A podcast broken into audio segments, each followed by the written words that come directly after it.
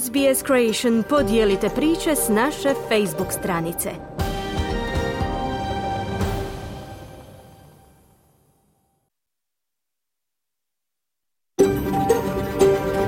SBS, a world of difference. You're with SBS Croatian on mobile, online and on radio. Vi ste uz SBS Creation na svojim mobilnim uređajima na internetu i radiju. SBS odaje priznanje tradicionalnim vlasnicima zemlje s koje danas emitiramo program na hrvatskom jeziku. Ovim izražavamo poštovanje prema narodu Vurunđeri Vojvurung, pripadnicima nacije Kulin i njihovim bivšim i sadašnjim starješinama. Također odajemo priznanje tradicionalnim vlasnicima zemlje i svih aboriđinskih naroda i naroda Sotoka u Toresovom tjesnacu na čijoj zemlji slušate naš program. Dobar dan, ja sam Mirna Primorac i vodit ću vas danas u četvrtak 2. studenog kroz vijesti aktualnosti iz Australije, Hrvatske i ostatka svijeta u programu SBS-a na hrvatskom jeziku. Danas možete čuti komentar o neuspjehu pregovora Australije i Europske unije o slobodnoj trgovini. Ivana Damjanović sa sveučilišta u Kamberi analizira razloge propasti pregovora i moguće posljedice takvog ishoda. Obilježavamo stoti rođendan jednog australskog proizvoda koji je poznat izvan granica Australije, Vegemite. Čućemo o frustraciji zdravstvenih stručnjaka. Iako je moguće spriječiti veliki broj srčanih oboljenja, ona su i dalje vodeći uzrok smrti diljem svijeta. Prije ovih tema možete čuti vijesti iz Hrvatske. Enis Zebić govori o obilježavanju blagdana svih svetih, a Željko Kovačević o kazni koju je UEFA odredila Hrvatskoj zbog ponašanja navijača. Program počinjemo pregledom vijesti iz zemlje i svijeta. Slušajte nas.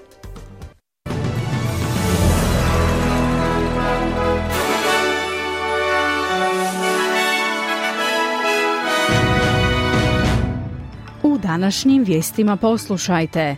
Otvoren je granični prijelaz Rafa između Egipta i pojasa Gaze, što je omogućilo evakuaciju stranih državljana.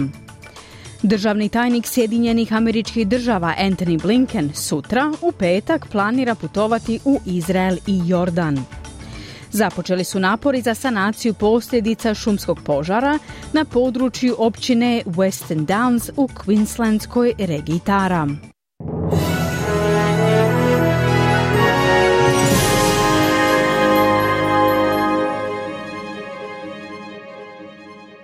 Slušate vijesti radija SBS na hrvatskom jeziku, ja sam Mirna Primorac. Započinjemo vijestima iz svijeta. Katar je posredovao u postizanju sporazuma između Egipta, Izraela i Hamasa u suradnji sa Sjedinjenim američkim državama da se otvori granični prijelaz Rafa između Egipta i pojasa Gaze. To je omogućilo evakuaciju stranih državljana. Ministarstvo vanjskih poslova i trgovine Australije potvrdilo je da je u srijedu 23 Australaca napustilo palestinsku enklavu, dok je medijska kuća Al Jazeera izvijestila da je 34 Australaca evakuirano iz pojasa Gaze. Izrael napada pojas Gaze iz zraka kao odmazdu na napad Hamasa na Izrael 7. listopada. Glasnogovornik glavnog tajnika Ujedinjenih naroda Stefan Dužerik izjavljuje da je situacija s dopremanjem humanitarne pomoći u Gazu i dalje kritična. Izrael je omogućio međunarodnim humanitarnim organizacijama da pošalju preko 200 kamiona sa hranom i lijekovima preko egipatske granice tijekom posljednjih deset dana. No humanitarni radnici tvrde da to nije dovoljno. Gospodin Dužerik kaže da glavni tajnik Antonio Guterres poziva na prekid nasilja. The Secretary General reiterates that all parties must abide by international uh, law, uh, international humanitarian law, including the principles of distinction, proportionality, and precaution. Glavni tajnik inzistira na poštovanju međunarodnog prava i međunarodnog humanitarnog prava, uključujući načela razlikovanja, proporcionalnosti i opreza. Oštro osuđuje svako ubojstvo civila i poziva sve strane da okončaju ovo šokantno nasilje, bol i patnju kazao je Dužerik. Vlada pod vodstvom Hamasa tvrdi da su izraelski zračni napadi pogodili stambene zgrade u izbjegličkom kampu u blizini grada Gaze drugi dan za redom, uzrokujući brojne smrti i ozljede. Državni tajnik Sjedinjenih američkih država Anthony Blinken sutra u petak planira putovati u Izrael i Jordan. Glasnogovornik američkog State Departmenta Matthew Miller izjavljuje da će gospodin Blinken održati sastanke s izraelskim premijerom i drugim visokim dužnosnicima izraelske vlade kako bi se informirao o njihovim vojnim ciljevima. Gospodin Miller dodaje da će gospodin Blinken poticati Izrael da provodi svoju vojnu kampanju u potpunom skladu s međunarodnim humanitarnim pravom i zakonima rata. The Secretary will meet with Prime Minister Netanyahu and other leaders of the Israeli government to receive an update on their military objectives and their plans for meeting those objectives. Tajnik će se sastati s premijerom i drugim dužnosnicima izraelske vlade kako bi saznao najnovije informacije o njihovim vojnim ciljevima te njihovim planovima za njihovo postizanje. Istovremeno ponovit će potporu Sjedinjenih američkih država pravu Izraela da se brani u skladu s međunarodnim humanitarnim zakonima i razgovarat će o potrebi poduzimanja svih potrebnih mjera opreza kako bi se civilne žrtve svele na najmanju moguću razinu te o našim naporima u dostavi humanitarne pomoći, kazao je Mile.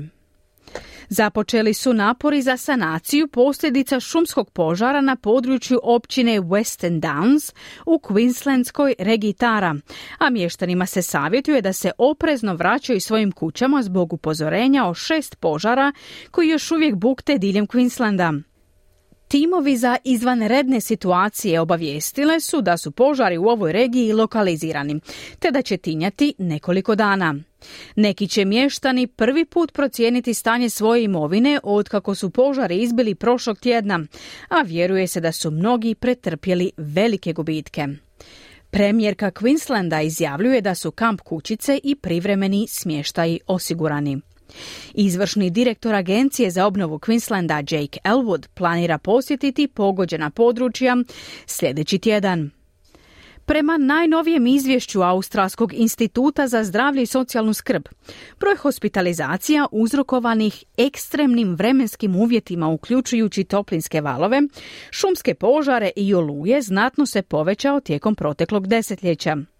Tijekom desetogodišnjeg razdoblja od 2012. do 2022. godine više od 9000 ljudi je završilo u bolnicama, a između 2011. i 2021. godine zabilježeno je 677 smrtnih slučajeva s ekstremnim vrućinama kao glavnim razlogom.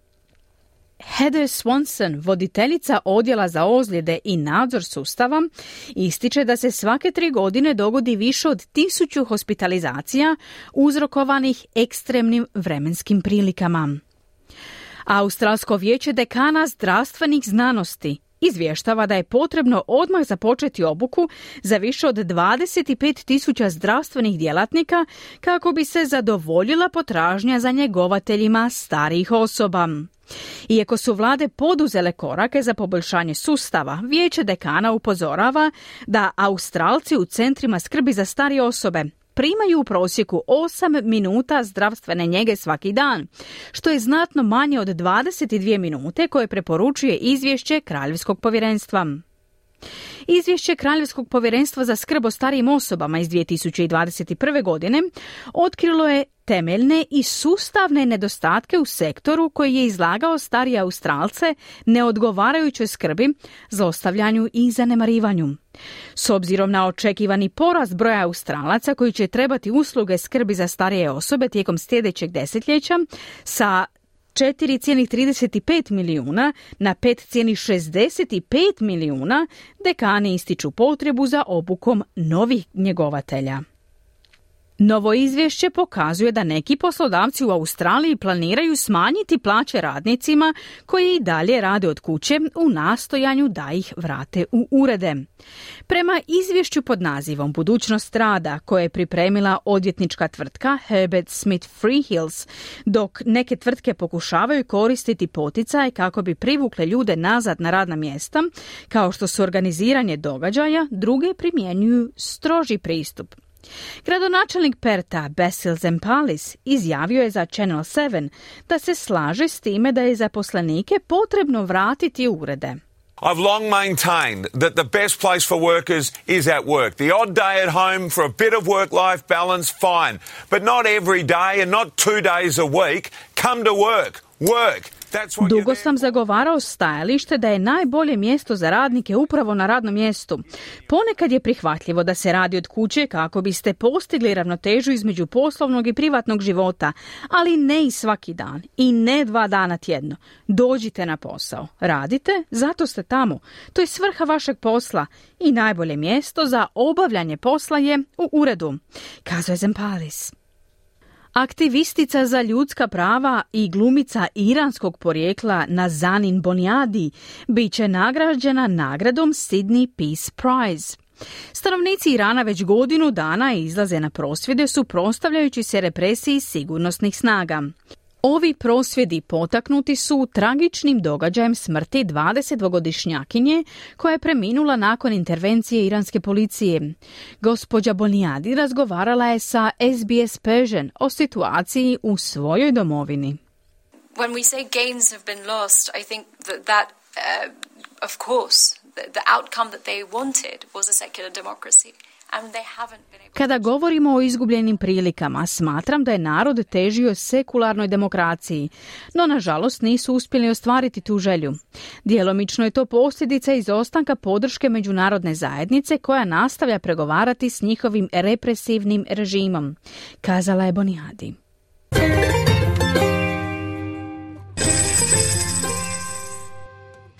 Danas jedan australski dolar vredi 0,64 američka dolara, 0,53 britanske funte te 0,60 eura. I na koncu današnja vremenska prognoza za glavne gradove Australije. U Pertu se danas očekuje pretežno sunčano vrijeme te maksimalna dnevna temperatura do 33 stupnje Celzijusa. U Adelaidu također pretežno sunčano, te se očekuje maksimalna dnevna temperatura do 24 stupnje Celzijusa. U Melbourneu danas oblačno i temperatura do 18 stupnjeva. U Kamberi pretežno oblačno i temperatura do 24. U Sidneju umjereno oblačno i temperatura do 23. U Brisbaneu oblačno i temperatura do 26. I u Darwinu se danas očekuje pretežno oblačno vrijeme, te maksimalna maksimalna dnevna temperatura do 35 stupnjeva Celzijusa. Slušali ste vijesti radija SBS na hrvatskom jeziku. Za više vijesti posjetite internetsku stranicu SBS News.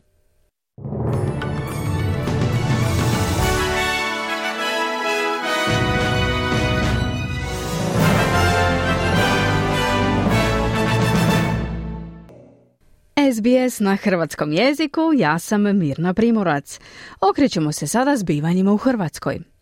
U Hrvatskoj na katolički blagdan svih svetih građani na grobljima. Hrvatski veleposlanik u Egiptu o spašavanju hrvatskih državljana iz pojasa Gaze koji se nalazi pod teškim izraelskim napadima. Međunarodna arbitraža proglasila se nadležnom povodom tužbe dviju nizozemskih kompanija o vlasništvu Ivice Todorića, u kojoj se tvrdi da je Hrvatska država Todoriću otela koncern Agrokor.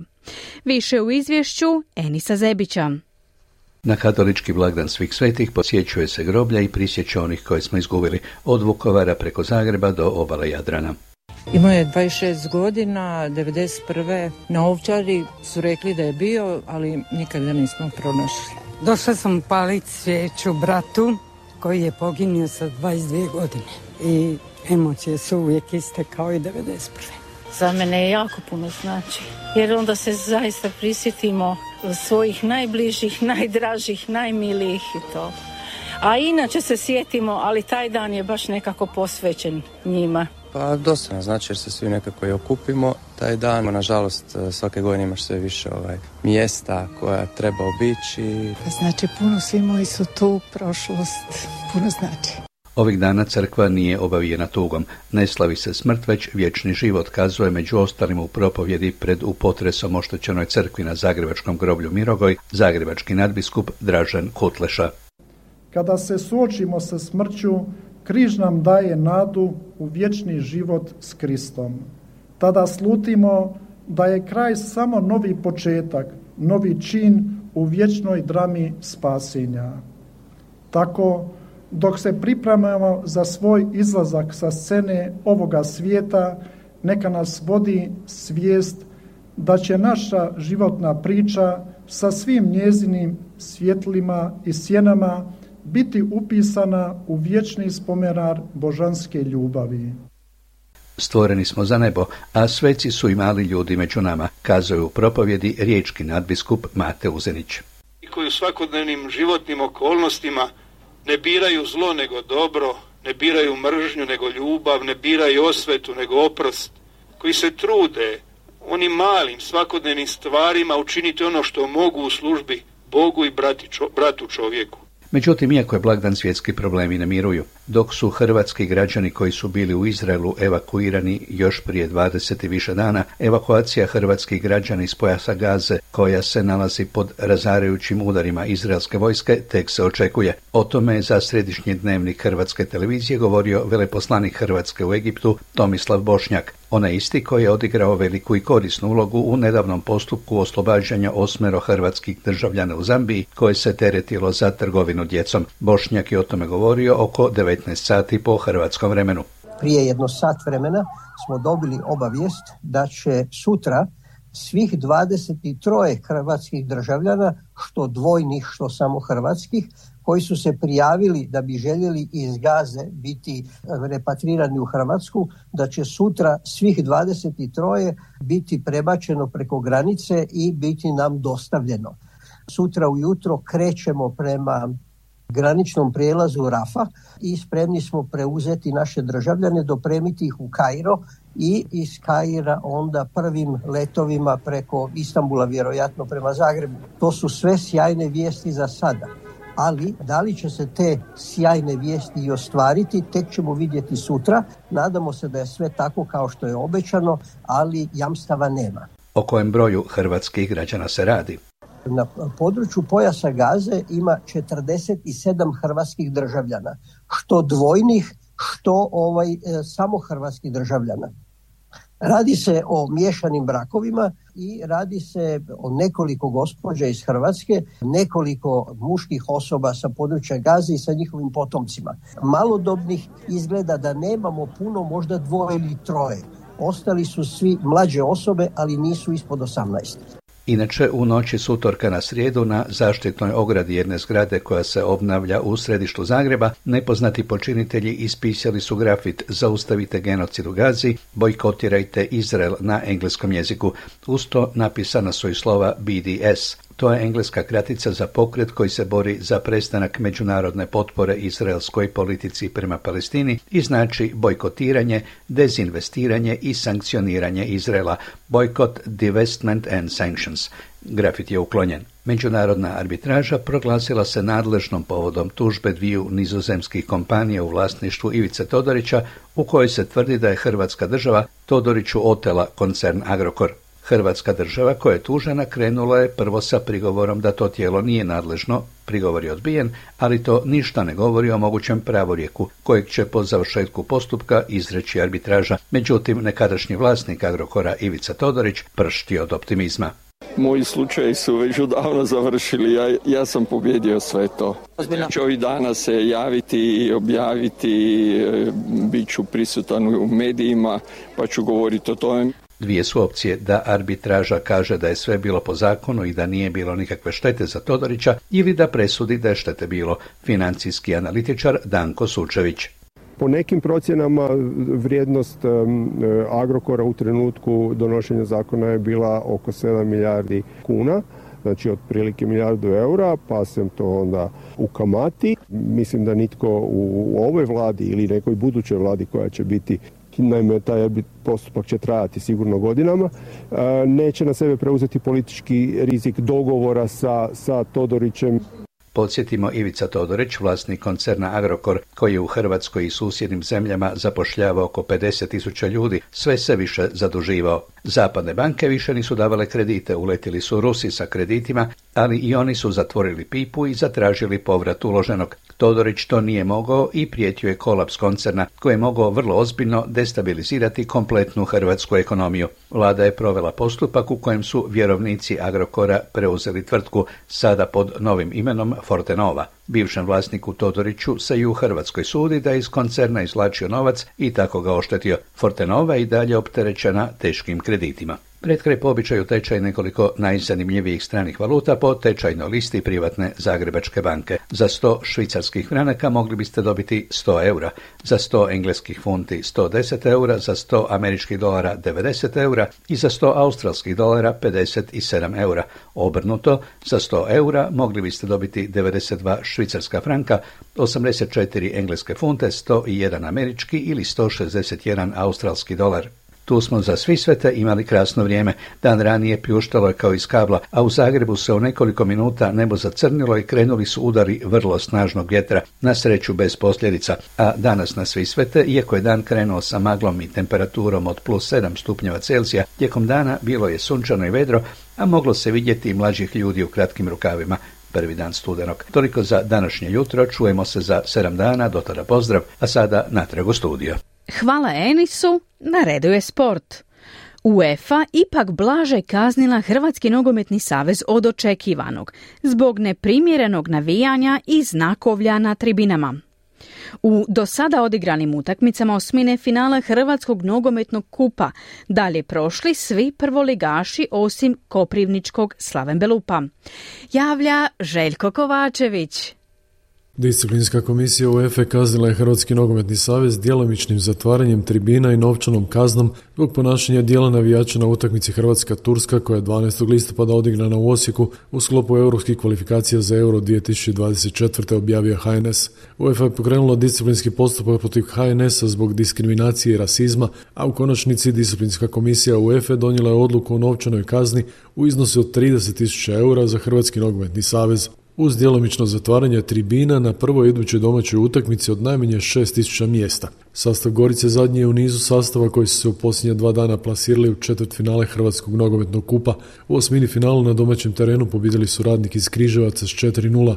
Suparnika iz treće ligaškog okruženja Velikogoričani su slomili tek u drugom poluvremenu kada su zabili sve pogodke. I Dinamo se u četvrtak plasirao u četvrt finale kupa nakon što je u gostima savladao Oriolik s visokih 8-0. Iako je Dinamo na kraju uvjerljivo slavio, nije tako izgledalo u uvodu utakmice. Dinamo je kod Oriolika gostovao prije nešto više od dva tjedna povodom 100 godišnjice kluba i omiljeni, ali domaćini nisu bili nimalo prijateljski nastrojeni prema Dinamo od početka. Do 8 minute dobili su dva žuta kartona zbog grubih prekršaja i Dinamo se nije najbolje snalazio u tim trenucima, a u 18. minuti Oriolik je mogao povesti. Branimir Kokotović je ušao u 16 terac i kada se spremao pucati s ga je odgurnuo Luka Vrbančić.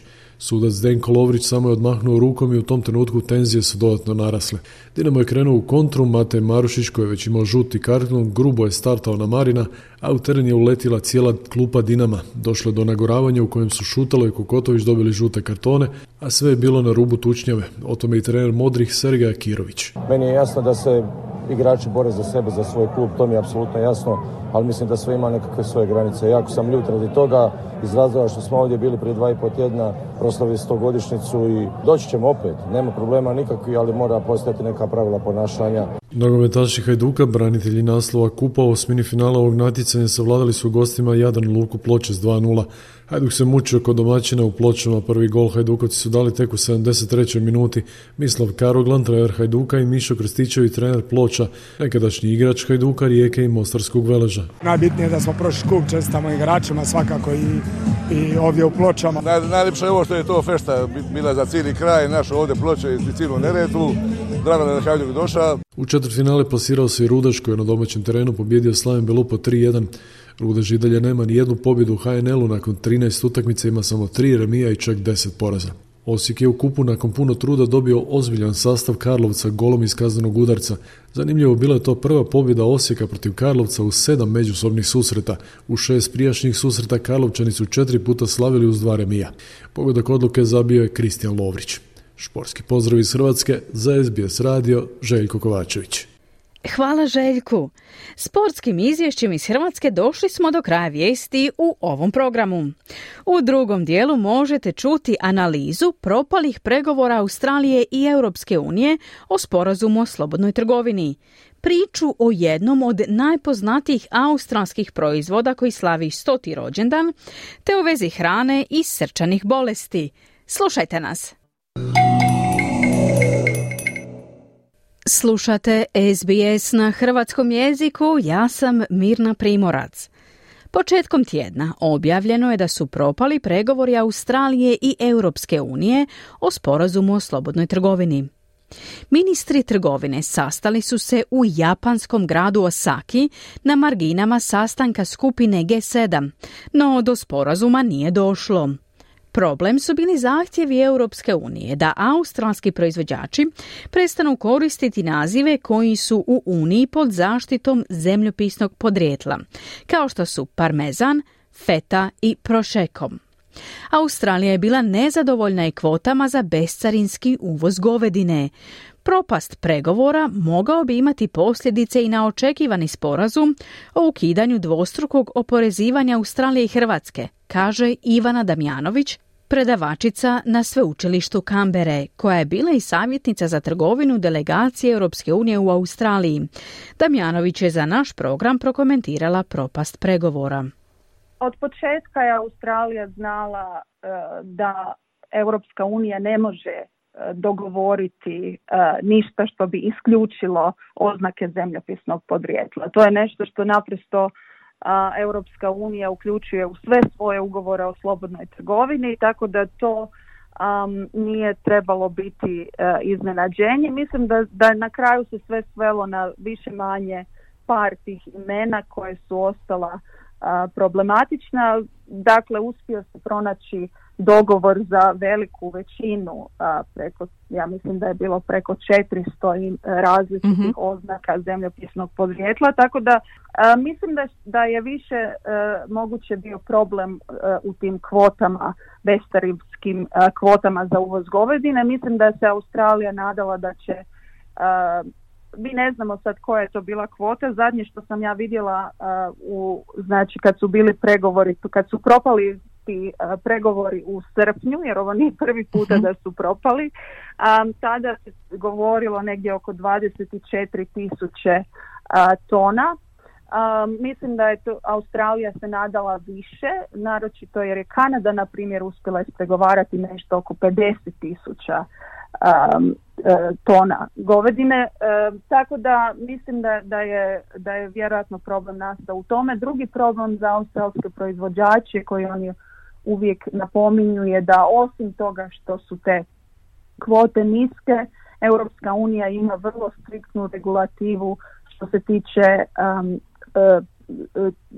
proizvoda i uzgoja govedine, dakle da ta govedina se mora hraniti travom, da je, da je bezhormonska i tako dalje. Znači to su još dodatni uvjeti koji onda po mišljenju australskih poljoprivrednika naravno poskupljuju njihov postupak proizvodnje. Ali naravno opet vraćamo se na ono pitanje sporazum o trgovinskoj suradnji je puno više od trgovine, to je svakako okvir za širu suradnju. Ono što se od početka spominjalo i naglašavalo je da su Australija i Europska unija isto mišljenici što se tiče vrijednostnog sustava, mhm. znači e, po tome kako gledaju na klimatske promjene, kako gledaju na rat u Ukrajini, zaštitu svjetskog pravnog poretka e, općenito. Tako da je ovaj uistinu zanimljivo da, da jedno da se ipak nije vidio taj jedan širi politički značaj ovog sporazuma. Ne naravno samo poljoprivreda i opet ja mislim da svaki ugovor ima što bi rekli gubitnike i pobjednike i naravno da će biti mnogi gubitnici u, u ovom ugovoru Naravno, Europska unija se nadala pristupu australskim kritičkim materijalima uh o kojima je trenutno zavisna o Kini. Znači, ti materijali se koriste u naravno u energetici, u proizvodnji električnih automobila i tako dalje. Znači, sve što europska industrija treba. Australija se također nadala da će imati veći, veće prilike što se tiče trgovine uslugama, znači za Australiju, e, Europa je veliko e, tržište, a naravno onda za nas ostaju isto neka pitanja jer recimo pitanje ugovora o dvostrukom oporezivanju između Hrvatske i Australije i još deset, devet drugih država članica je bilo dio tog paketa ugovora o slobodnoj trgovini. To su naravno posebni, zasebni ugovori, ali su bili u nekako u tom paketu, pa se naravno sad ostaje i to pitanje što će biti sa tim sa tim našim ugovorom. Može li se očekivati upravo zbog ovog e, vrijedonosnog e, paketa, da tako kažem, sličnosti političke mm. između Europske unije i Australije, da je ova, ova propast pregovora zapravo samo predah, da će se ponovo krenuti u pregovore? Voljela bih biti optimist, moram reći, ali nažalost nisam iz svega što, što možemo iščitati iz politi- razno raznih političkih poruka. Ovo je bila nekako zadnja šansa da se taj ugovor sklopi um, odnosno da se ti pregovori završe. Naravno, kad se, i kad se pregovori završe, još dok se dođe do ugovora je dug put jer se treba ratificirati i tako dalje. Ali ovo je bio bitan moment jer sljedeće godine uh, Europa ide uh, u parlamentarne izbore, izbore za Europski parlament, tako da um, neće biti prilike da se, da se ti pregovori nastave prije tih izbora, a onda isto vi, ono što se može iščitati od australske strane je da u stvari sadašnja vlada nema apetita za to i da, da će Australija 2025. ići u izborni ciklus i da, da prije tog e, tih novih izbora ne trebamo očekivati da će pregovori se nastaviti. Tako da izgleda da će biti pauza malo dulja. Čuli ste Ivanu Damjanović, predavačicu na sveučilištu Kambere. Razgovor je vodila Marijana Buljan. A nakon analize propasti trgovinskog sporazuma, govorimo o jednom poznatom australskom proizvodu. Vegemite obilježava stoljeće na policama australskih supermarketa. Voljeli ga ili ne, ovaj namaz postao je nacionalno blago s prodajom više od 20 milijuna staklenki diljem svijeta svake godine. Prilog Adriane Weinstock.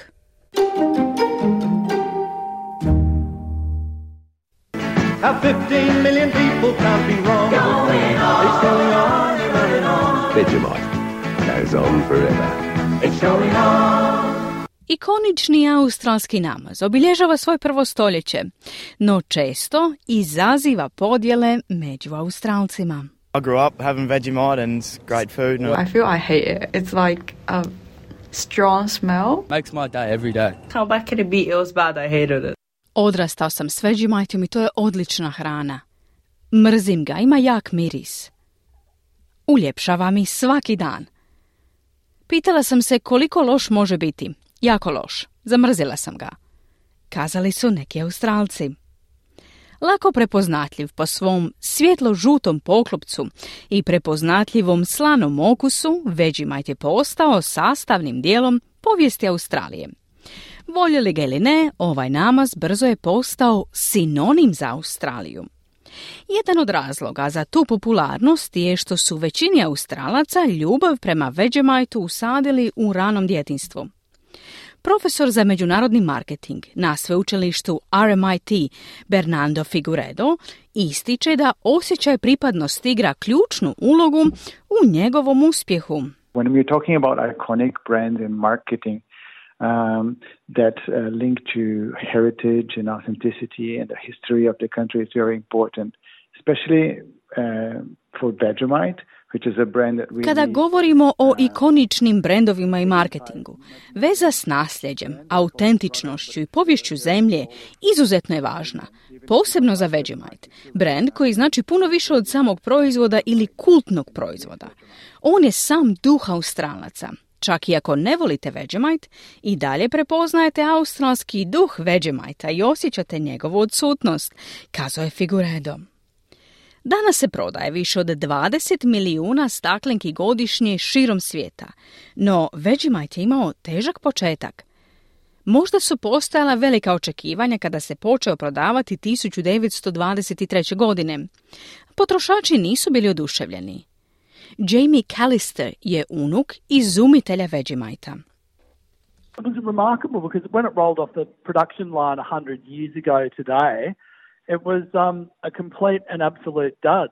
And now it's just become the icon it is today. And I think really it was because of their grandfather's perseverance and the fact that they just stuck it out. Kada je prvi put izišao s proizvodne trake prije sto godina, potpuno je podbacio, a onda je postao ikona kakva je danas. Mislim da je to doista zbog djedove upornosti i činjenice da nije odustao, kazao je Kaliste. Sve je počelo kad je poduzetnik Fred Walker unajmio Jamieva djeda, kemičara po imenu Dr. Cyril Calliste, da razvije namac od pivskog kvasca. Gospodin Callister kaže da je to na početku bio neprijateljski okoliš, jer kolege nisu mogle predvidjeti kako će dr. Cyril napraviti razliku. Nakon mnogo pokušaja i pogrešaka, kemičar je na kraju stvorio ono što se trenutno nalazi u žutim pakiranjima. No, brand se čini kao kultni proizvod. Vegemite se zbog okusa i izvora vitamina B prvotno koristio kao dodatak prehrani za vojnike tijekom drugog svjetskog rata. I to nije bio jedini patriotičan događaj na kojemu je Vegemite osigurao svoje mjesto u nacionalnom identitetu. Profesor Figueredo ističe da su olimpijske igre također bile prekretnica za njegov marketing. And what was clever about that is there, that was during the Olympics of 1956. They they played that jingle as well, which helped, um, you know, the association with uh, Što je bilo pametno jest da su tijekom olimpijade 1956. godine puštali Vegemite reklamu, što je pomoglo povezivanju s australskim identitetom, kao nečim što je tipično australsko u sportu i svemu tome. Što više pokazujete takve povijesne trenutke koji su važni za zemlju, to više gradite ikoničnost i nasljeđe brenda, dodaje Figuredom. Tijekom svog vremena na policama supermarketa izgled Vegemite kontinuirano se mijenjao, kao i popis recepata u kojima se koristi. Vegemite pečeni krumpiri, kolač s Vegemiteom, Vegemite cheesecake. Profesionalci i amateri iznova izmišljaju nove načine upotrebe australskog nacionalnog blaga. Unatoč tome su voditeljica emisije SBS Destination Flavor Rennie Lim kaže da preferira klasičan način konzumacije. When I'm overseas, I think what I miss the most from home is actually Vegemite on toast. Um, now, most people sort of find that a bit weird coming out of my mouth, but I, I, don't, I don't even know when it was. I don't think I was brought up on Vegemite, but for some reason there's something... Kada sam izvan Australije, ono što mi najviše nedostaje iz domovine je zapravo Vegemite na tostu.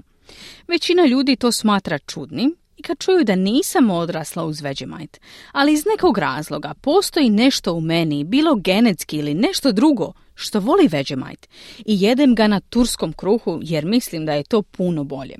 Kazala je Lim. Vegemite se prodaje u Australiji i Novom Zelandu i šalje izravno u Kanadu, Veliku Britaniju i Sjedinjene američke države. U posljednjih sto godina to je bilo dovoljno za stvaranje nacionalnog blaga, a sada se želi da Vegemite prijeđe granice. Gospodin Callister kaže da je sljedeće stoljeće Vegemite usmjereno prema svjetskom tržištu.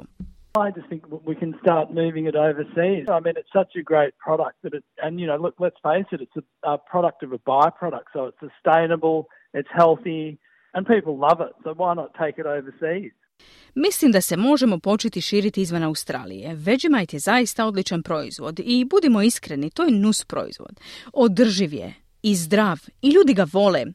Zašto ga ne podijeliti izvan već poznatih granica? Dodao je Kaliste. No profesor Figuredo tvrdi da to nije jednostavan zadatak. Trying to target markets that are not Australians abroad, that's much harder because that translation of the Australianness, you, you buy Vegemite because you're buying the Australianness of it. Pokušaj ciljene tržišta u inozemstvu je puno teži od prevođenja australskog identiteta. Kupujete Vegemite jer kupujete australsku suštinsku vrijednost. Ali kada postane proizvod bez ikakvih dodatnih karakteristika, to je sasvim druga igra. Tada činjenica da brend ima svoje boje i druge nacionalne poveznice drugima ne znači puno, dodao je Figuredom. Unatoč tome, čini se da što god da bude ishod, to neće biti problem za Australce. I just think that, that most Aussies would, that doesn't worry them. I mean, whether you love it or hate it, um, it doesn't really matter. For those of us that love it, if somebody says they don't like it, it just means more for us. Mislim da većinu Australaca to ni ne brine. Bez obzira volite li ga ili ne, to zapravo nije važno. Kada neko kaže da ne voli Vegemite, to znači da će biti više za nas koji ga volimo. Ne brinemo se previše. Na posljedku je kazao Callister.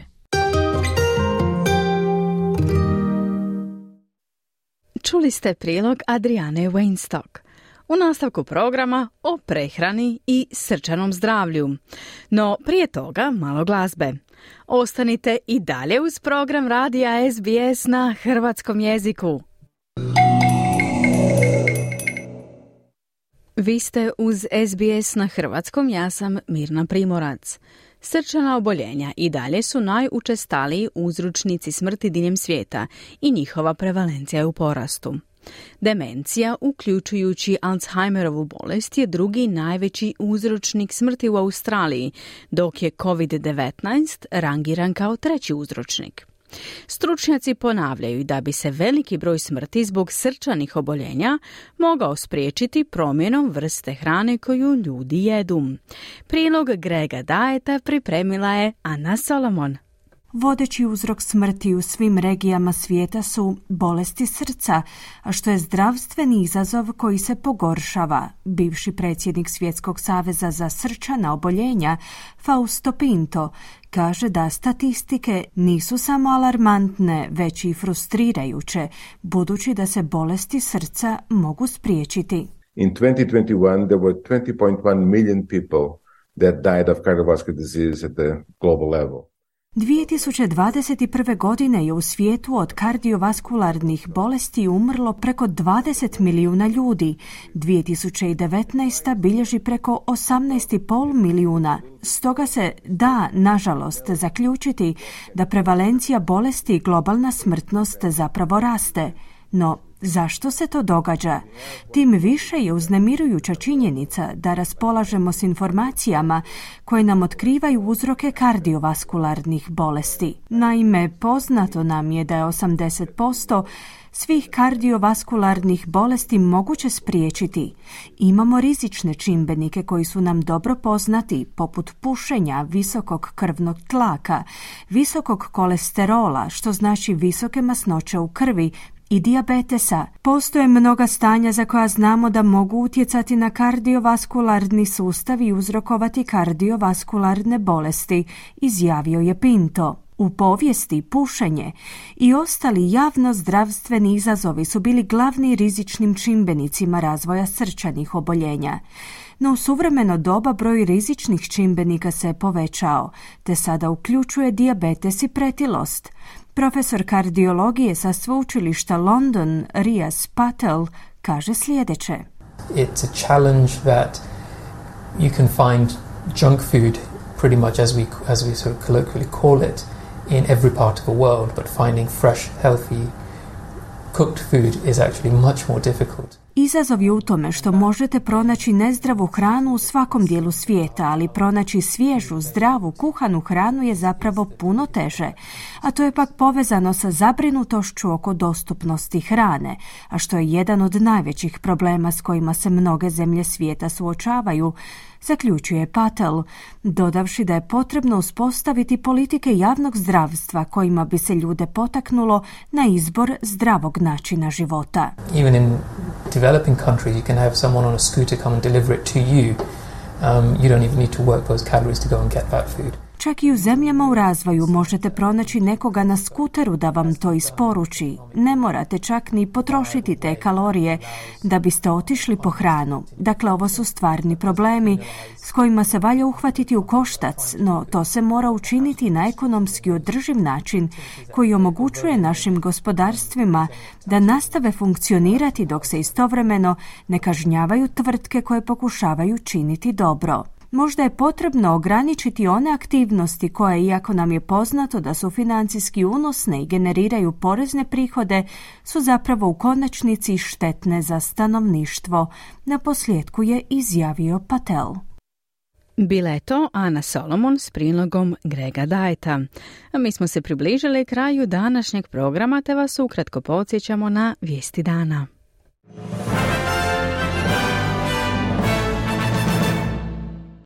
Stotine stranih državljana i ranjenika napustilo je pojas Gaze nakon što je po prvi put u tri tjedna otvoren granični prijelaz između pojasa Gaze i Egipta. Glasnogovornik glavnog tajnika Ujedinjenih naroda Stefan Dužarik izjavljuje da je situacija s dopremanjem humanitarne pomoći u Gazu i dalje kritična. Državni tajnik Sjedinjenih američkih država Anthony Blinken sutra planira putovati u Izrael i Jordan. Započeli su napori za sanaciju posljedica šumskog požara na području općine Western Downs u Queenslandskoj regiji Tara.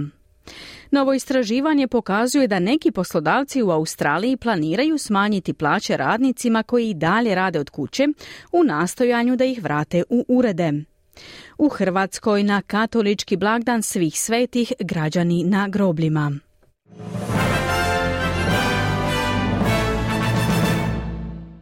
Slušali ste program radija SBS na hrvatskom jeziku za četvrtak drugi studenog. Program je uredila Marijana Buljan, ja sam Mirna Primorac.